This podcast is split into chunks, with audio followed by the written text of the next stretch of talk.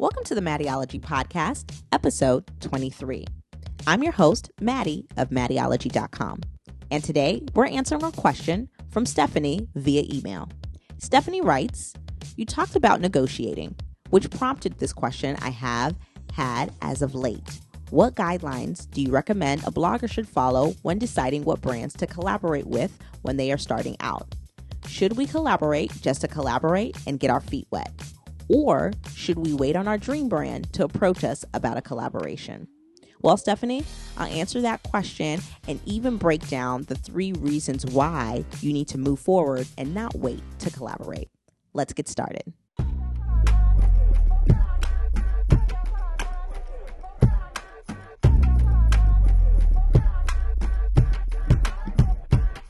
So, when it comes to collaborating with a brand, I don't think that you should wait for a brand to approach you. Your dream brand, a, a, not dream brand, whatever the case, I don't think you should wait because, to be completely honest, collaborating with brands and even other bloggers, but collaborating with brands is really a great way to monetize your blog and to really treat your blog as a business. I think it's really something that's necessary to I mean, just like run the business of your blog well. So I would say there are three things you need to do if you are going to be approaching a brand to get your feet wet, to get started, you know, maybe to get your first, you know, blog payday. And I want to just break those things down because I think it's really important.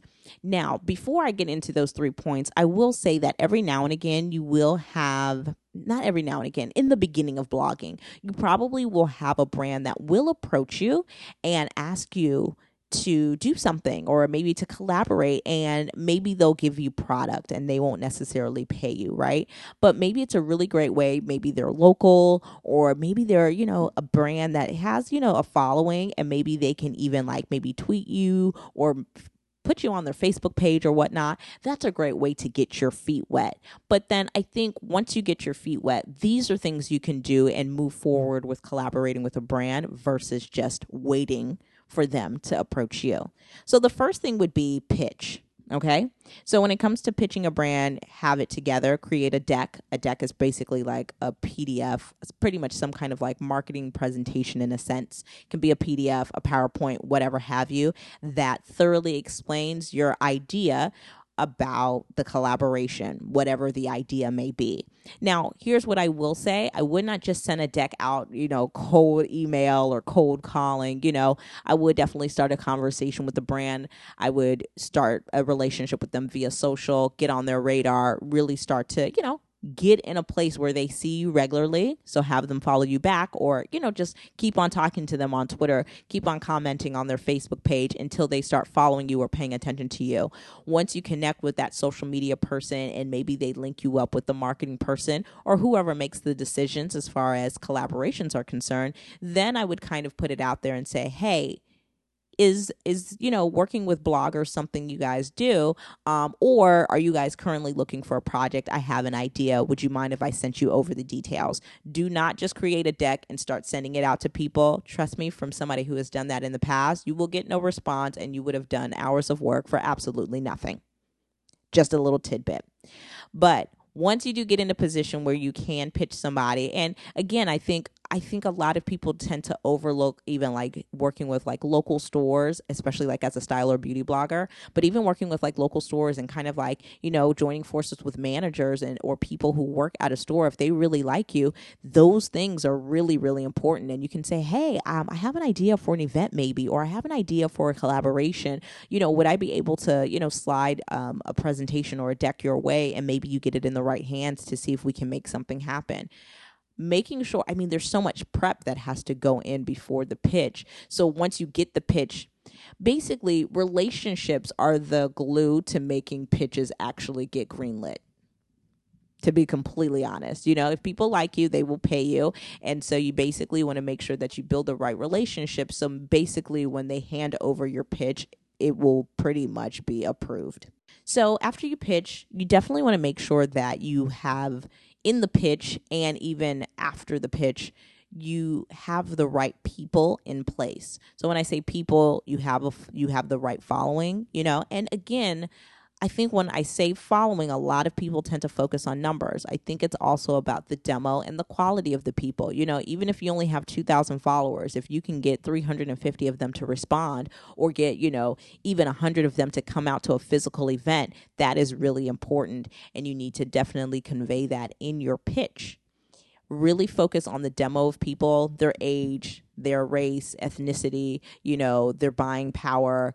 I think those things are also really important because a lot of times, too, there are certain brands who want to work with a certain demo, you know, maybe even a demo they've never worked with before, or maybe you're pitching an event at like a conference, you know, um, or for you know, just like a certain like weekend. Maybe it's a music festival and you're trying to get a, a, brand to work with your blog for this certain demo of people because you speak to the people who are at this music festival or this conference and you know that they would respond really positively to this brand. So it's just making sure that you make the people that this collaboration is for seem valuable. That is the whole point. Because at the end of the day, if they will not respond to the brand positively, then there's really no point of doing this pitch or trying to do this collaboration. So keep that in mind too. Because I think a lot of times people focus on what can the brand pay me or what can I provide for the brand so they think that they should pay me. But at the end of the day, if you can convince them that this is going to affect a certain group of people where they are going to purchase something or they're going to like act and like, you know, really you know respond to the brand in a great way then usually you will have a positive response from the collaboration you know as far as the brand is concerned. Lastly but certainly not least is price.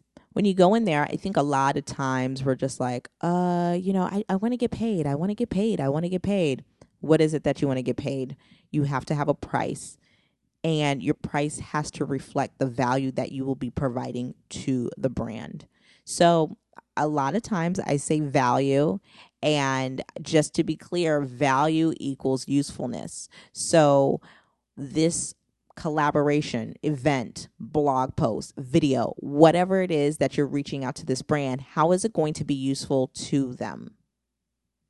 Once you figure out how useful it's going to be, the amount of work that you're going to be doing, the amount of people that you can get to respond, right? Because your actual following is not the amount of people that you can respond. So it's still like a percentage. So again, if you have a following of 2,500 people, but you know that you can probably only get about 150 to 175 people to react, but you know that this will be very useful to the brand, then price it accordingly do some research on pricing. You know, is it going to be something that's completely digital? Is it going to be something that's physical? So, if it's something physical and you're going to be hosting, then you even have to take in consideration physically hosting something that, and you're going to be hosting something for four hours, then you need to figure out what your hourly fee will be in addition to putting it on social media or putting it in a blog post. You need to price all of those things out and go in with a concise number.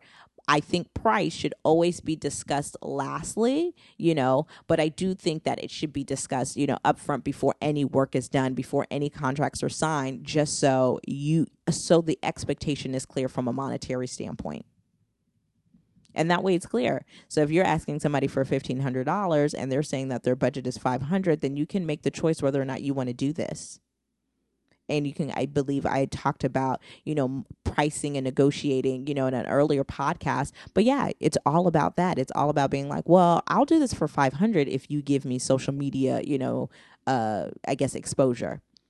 Start to leverage things out. But you definitely want to consider leveraging um, especially if it's a good idea, it's been thoroughly thought out, and you do have a relationship with the brand. I don't really think that you have to do something for free, especially if you have gotten your feet wet a couple of times. If you have an audience, you have a clear idea, you have a you have value, then do not do something for free because you haven't done this before. You need to go in actually already thinking that this is something that is worth their time and that if and that it's going to work. You know, if you go in with a defeated attitude, of course it won't work because you've already told yourself mentally that you've that you've lost you know? So you got to be careful with your thoughts too. Go in there confident and know that what you think is what you become. So if you go in there thinking that you're victorious you usually will come out with a really great outcome So, Stephanie, I hope that's helped. I know that that's something that we all go through as bloggers, especially when we want to work with other brands. You don't have to necessarily get your feet wet, you know, but I think sometimes that is helpful. And then once you get your feet wet, approaching brands with this kind of like three point strategy usually is pretty successful. Make sure you have your pitch, your people, and your price in place, and usually you'll have some pretty awesome results. I love it when you guys ask me questions. Be sure to email me at askmattie at mattieologie.com with your name, city, and URL, and I'll be sure to get your question on the next podcast. I'm also on social. You can find me on Twitter, Instagram, Pinterest, and Facebook at Mattieologie. If you want to ask me a question on social, be sure to use the hashtag AskMattie. Thank you guys so much for listening. I hope you guys are having the most fantastic day ever. And I really appreciate you guys subscribing via iTunes or even on SoundCloud if you have that as well. I'll talk to you guys next time here on the Mattieologie Podcast.